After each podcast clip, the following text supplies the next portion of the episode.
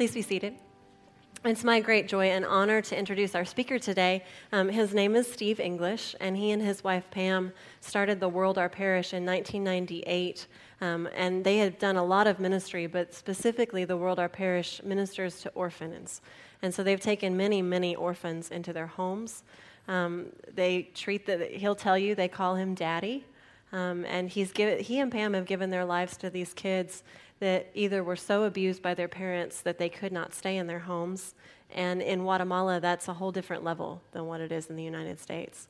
Or were so sick or so unwanted that they were going to die without this help. And so that's what they've done. They've taken these kids in. And they've also started a school, and this school is incredible. Um, it's, as he'll tell you, in this little town that nobody really knows much about, but they win awards and their kids win contests, and they're kind of an exemplary school in the, in the nation of Guatemala.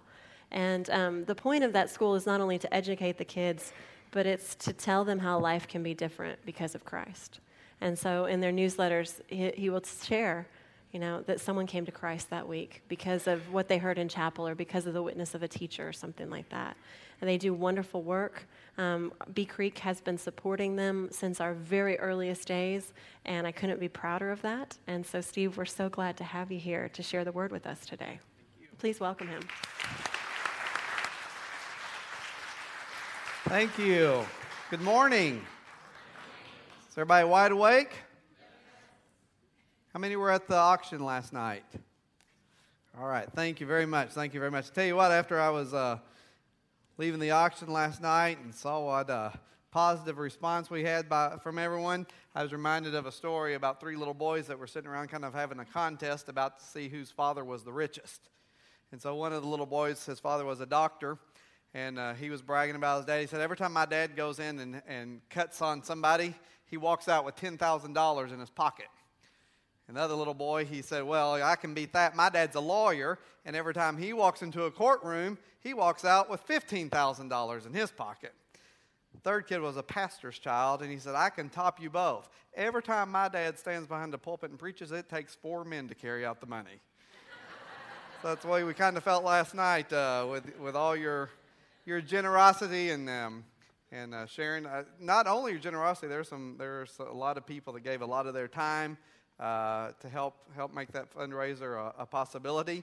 And I just want to say thank you from La Senda, from Guatemala, from all of our kids, from Pam, and we love you guys. We know you all love us, and you are definitely making a huge difference in the lives of a whole lot of people.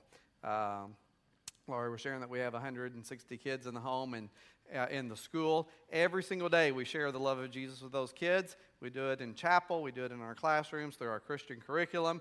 Uh, we start off every day talking about just the very basics of Christianity on a child's level, but those children will take that message home to their ki- to their families. We have several many non-Christian families that go to our school, kids that go to our school, and they take that message back. We have children uh, who have led their own grandparents to the Lord because of what they've heard about Jesus at La Senda.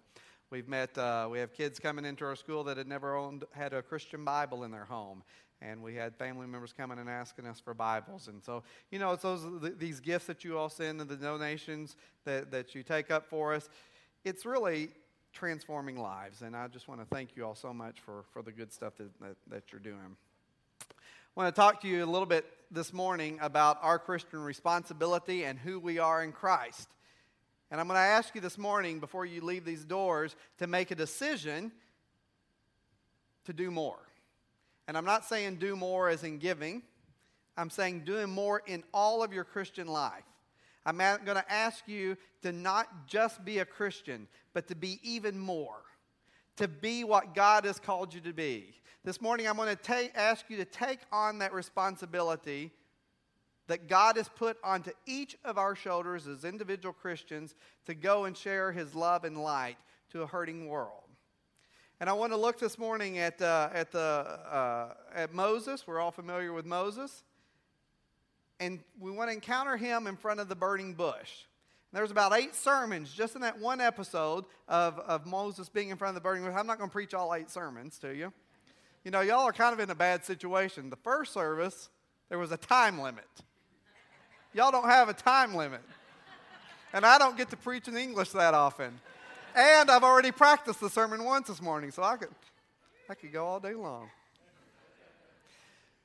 But anyway, I want to look at I want to look at Moses, and when we find him there in front of the burning bush, and I want to look at some things that are happening in the life of Moses because I believe that what Moses is in, encountering at this time, each and every one of us dev, uh, ought to encounter in our lives also.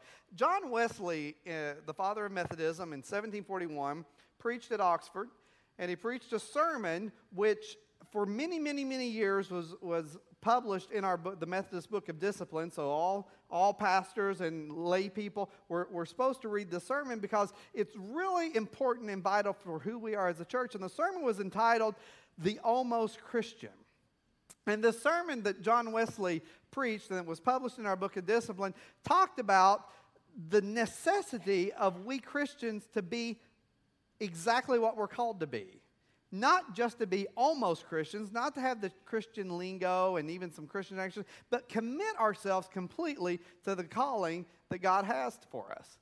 Now, if you think about an almost Christian, almost Christians have all the right phrases. They know all the right things to say. When somebody's sick and comes, oh, my mother's sick, what do we say?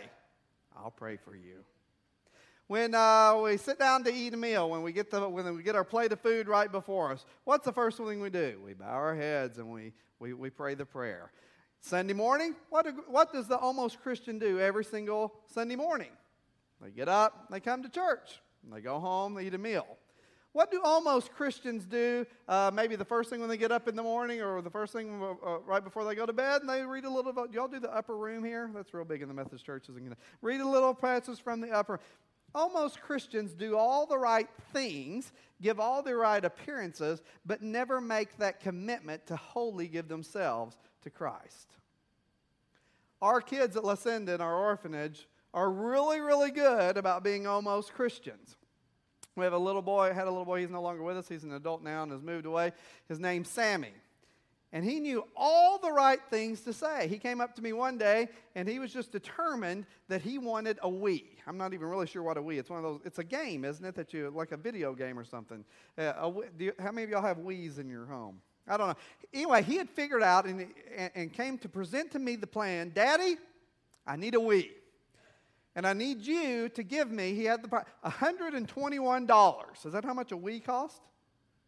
I don't know either. But he, for some reason, $121. I don't know how he didn't ask me in Guatemalan quetzales. He asked me in dollars. I need $121 to buy this Wii. And so I sat Sammy down and I said, You know, Sammy, a lot of people uh, sacrifice a lot in order to make donations just so that we can have food on the table and to pay for your education. And, and God's really blessed us with a lot of stuff, but we need to be really careful about the things that we ask. So I kind of am talking to him about that, about our responsibility of, of being receivers and to use it. So he said, Okay, Daddy had a little tear going out of his eye. And I said, I want you to go back to your room and I want you to sit down and lay in your bed and I want you to pray about this a little bit. Well, he came back just a short time later and he said, Daddy, been praying about what you said, and I feel like the Lord is calling me to the ministry. I said, He's calling you. That's wonderful because that's, you know, that's the whole reason we exist at La Senda, we, we exist not just to take care of orphans, but to, to raise up Christian leaders. So I'm getting kind of excited. And he said, Yeah, Daddy, God's called me to go into the ministry, and, and I think He wants me to start preparing uh, for seminary. Well, I mean, you can imagine a pastor missionary heart here in, here in one of their little orphan kids in, in Guatemala coming to tell you. I mean, now I'm crying. And, and he goes on and said, Now, Daddy, I, I, believe that I need to start preparing for seminary little by little. And I said, well, what, what do you need to prepare? And he said, You know, I think I need to start saving up a little for my education to be able to do that. Maybe you can help me with some seed money. I said, Well, how much do you need? He said, $121. Boy, we know how to be almost Christians, don't we? We know how to say the right things to kind of get. Well, that's the way Moses. We find him we find him in the desert. We find him tending sheep. We find him before a burning bush. And God is going to call him to be more than he ever thought he could be. He's going to challenge him. God is going to tell him he's going to be something. In fact, he's not going to call him to be more than he can be. God is going to ask Moses to do something that Moses is absolutely unable to do. God is going to ask each and every one of us at some time in our lives to do things that we absolutely are unable to do. And do you know why God does that? God does that so that His power comes to us, and it's not we who receive the glory, but all credit goes to God. God calls us to be available to do His work. and He gives us the power to do it. This morning, I want to present to you three things that you are as believers of Jesus Christ. Every single one of you who are sitting here this morning who have the blood of Jesus in your, on your hearts that have cleansed you from sin are called to be three things. You're called to be chosen. You are a chosen people. You're called to be liberated, liberated from those things that keep you, that keep you away from a, a relationship with the Most Holy God. And you're called to be witnesses. I want to look at, first of all, about what it means for us to be chosen. Moses, as he's standing before that bush that is burning but never burns up, is going to realize for the first time in his life that he is a chosen person. Now, think about Moses for just a second. From the very moment that Moses was born, when he gasped his first breaths out of coming out of the womb, he was supposed to have that moment died. His life was planned, before, planned for him by Pharaoh. His life was to come out of the womb and be thrown into the Nile and drowned. Moses should not have even been alive. His fate was chosen for him before he was even born by a Pharaoh who wanted him dead. But God saved his life. The children that grow up in our home in La Senda, their lives from the moment they were born have been planned for them. The children in my home have been born to be prostitutes, they've been born to be uh, drug dealers, They've been born to, to, to, be abused to the point of death. This is the plan that the world has for every child that's in my orphanage. But we believe that God has a different plan for them because we believe that they too have been chosen. Each and every one of you as well have been chosen by God for a very specific purpose in order to usher into his in order to usher his kingdom into this world. The question is do you realize that you're chosen? Do you realize what it means to be chosen? Before we can even begin to understand what God's choosing us means for us, we have very, uh, one very important thing that we have to do. What happened to Moses when he was standing before the burning bush and, and, and God started to talk to him? What did God say? Take off your sandals? Why? Because you're about to, you're standing on holy ground. If we are a chosen people, we have to be liberated. And in order for us to be liberated, we have to enter into God's holiness. And God is calling each and every one of us, even with our sin, to enter into His holiness. Now, God understands that there is nothing that we can do to make us holy, but He has made a plan for us, created a plan for us to be holy, and that holiness that we attain is designed by us entering into his presence. Just like Moses when he stepped onto that holy ground and had to remove his sandals. What is it that we need to re- what is it that you need to remove from your life in order to enter into Jesus' holiness? Is there sin? Are there responsibilities in your life that maybe you shouldn't have that keep you from doing the things that God has called you to do? What things are, do we have in our life that, that we need to be liberated from in order for us to complete the calling that we have in Jesus Christ to be his chosen people? From what do we need to be liberated from? Moses needed to liberate uh, the, the Israelites from, from the Egyptians, from the Pharaoh, who had them enslaved. But all of us, even today, are enslaved to something. And that to which we are enslaved keeps us from realizing the calling that we have as Christians to complete His work, to allow God to empower us to change a broken and hurting world. Does anyone here this morning doubt that we are in a broken world?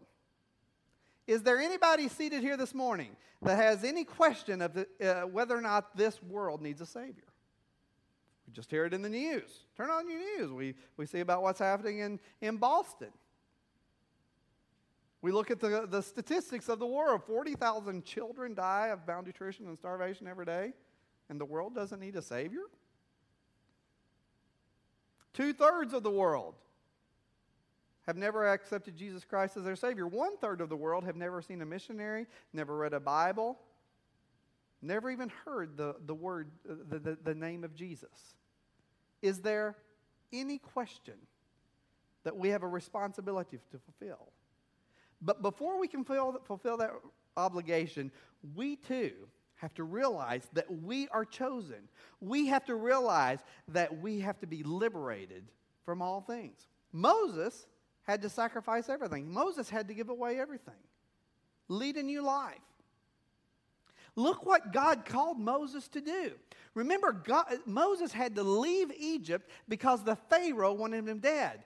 And God wanted him to go back to Egypt, to the very place from which he had escaped to save his life. Then God wanted Moses to stand before the Pharaoh, the very man who was wanting him dead. And why did he want him to do it? To lead a people out of captivity, but a people who despised Moses. Did you realize the Israelites didn't even really like Moses? Here was a guy who grew up, he didn't even have to live a slave. He didn't have to even live, uh, uh, he didn't have to live in poverty life. He got to grow up in the, in the royal household. And now he's being called to, to, to rescue these people out? Yep, it's about the sum of it. God said, I want you to obey me. I want you to obey me. I want you to follow me, and I will empower you. And in fact, that's exactly what God did. So Moses realized, well, I guess I am chosen for this great task. And he had to be liberated of the things that, that, that, that, kept him from, from believing in God and trusting, and trusting in that calling that he had on his life. And for what purpose? So that he could be that third thing that we're called to be as Christians. So that he could be a witness. Each and every one of us have been called to be Christ witnesses on this earth. Now, I talked about some pretty heavy statistics, right? Children dying, bombs going off, people not knowing Jesus. God put in motion a plan for the world to be saved. God has a plan, and his plan A his plan A was to send Jesus to this world, and for those of us that are here this morning to receive his son into our heart so that we can go out and be his witnesses. We're God's plan A. We hear about all the horrible things coming uh, happening in the world and what is the solution? You are the solution. Because you're called to not be an almost Christian, you're called to be a dedicated, committed Christian. What if plan A doesn't work out? What's God's plan B? There ain't no plan B. We're it. God has put all of his eggs in one basket, as you say. He's trusting in us to make that commitment, to understand that we are a chosen people.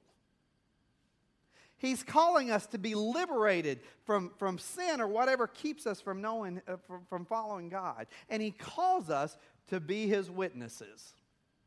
How many of you all bought stuff last night at the, at the auction? Anybody go home with any goodies? A lot of goodies? Yeah, were your husbands and, and uh, happy about that? Yeah? Anybody get in trouble for what they bought? Nobody? Good, good. Okay, think about, think about think about the auction last night, those of you who took something home. That donation you made to, to the La Senda is going to touch a child's life. That $100 check or $150 check or $200 check, whatever it is, that donation is going to make an eternal difference in the life of a child in Guatemala.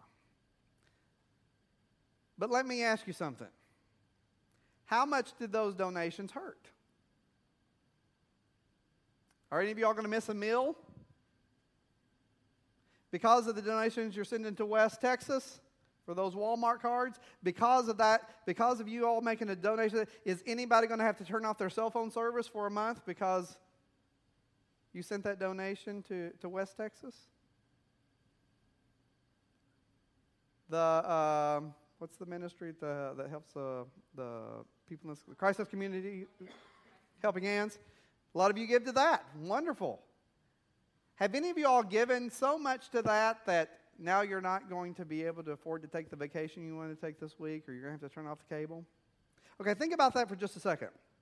Those donations are making an eternal difference in the lives of people, but it's really not required any sacrifice on our part. So if the little donations that we make make us make an eternal difference and it's not even a true sacrifice, imagine imagine if we sacrifice all of who we are for the cause of Christ. Imagine that. A $50 Walmart card is going to make the difference in a family in West Texas and maybe whether their kids have clothes or not to go to school the next day. Imagine if you don't give $50, but you give your entire life to the cause of Christ. Imagine what the world would be like if we stop being almost Christians and we become God's chosen people who are liberated from the things of this world and we become His witnesses. The whole world was transformed by just a few people. Imagine if all of us were those committed Christians. You know, when all the rest of the when all the world was laughing at a crazy man building a boat in the middle of dry land, God saved the world through that man, Noah. When all the rest of the people saw a shepherd boy, God saw a man who would become the king of Israel. And to this day, we're still living in the positive consequences of that. When everyone else saw an innocent baby being born in a manger, God had become man and laid in that manger for the salvation of the world. When everyone else saw a man who was angry, cruel, killing Christians, God raised up an apostle, the Apostle Paul, who wrote the majority of the New Testament. We are his witnesses, but we have to abandon all for the cause of Christ. We're his plan A. This morning, I'm going to leave you with the words of Jesus. And I want you to think about these words and apply them to your life and ask yourself is this who I am? Acts 1 8. Five words. Jesus talking. You will be my witnesses. That's it. That's who you are as his chosen, liberated people. You're his witnesses. Make a commitment this morning to no longer be an almost Christian but a completely 100% dedicated, chosen, liberated witness of Jesus Christ. Will you let me pray for you? Father God, I thank you so much for this church and the love that they have for Pam and, and me and all the kids of La Senda. They have truly, truly, truly become like family to us, Father, and I thank you for that. But more than anything, Lord, I thank you that these are a people who love you. And these are a people who want to participate in your good work all over the world. I pray, Jesus, that you would empower us, just as you did Moses. Just as you did Moses. That you can use us to change people's lives for all eternity. And I thank you for doing that work, for believing you're going to do it, and I thank you for doing it. In the name of your Son, Jesus Christ, I pray. Amen. Amen. Thank you. Thank you, Steve. We are glad to have you.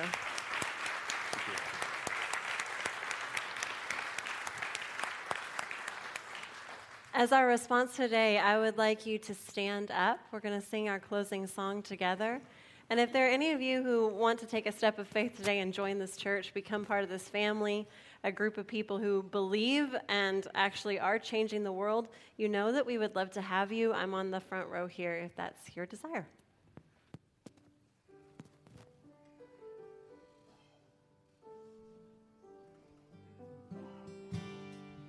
Amazing grace, how sweet the sound that saved a wretch like me. I once was lost, but now I'm found. Was blind, but now I see. The Lord has promised good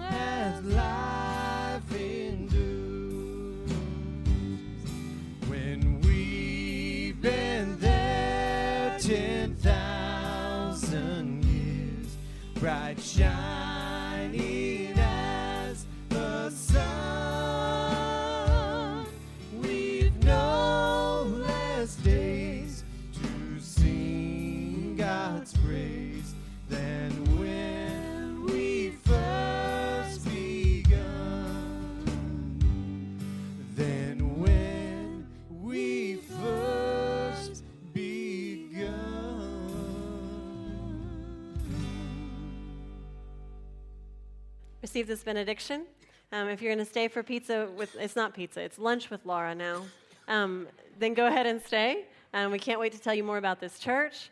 If you're going out, remember that as you go out into this world, you really are God's plan A. And there isn't a plan B. And that can be kind of terrifying, but as I look at your faces, I know God knows what He's doing. You're good because you have the power of Christ within you, because you're liberated. So go forth and be witnesses to the love of God in this world that needs Him so desperately. Amen.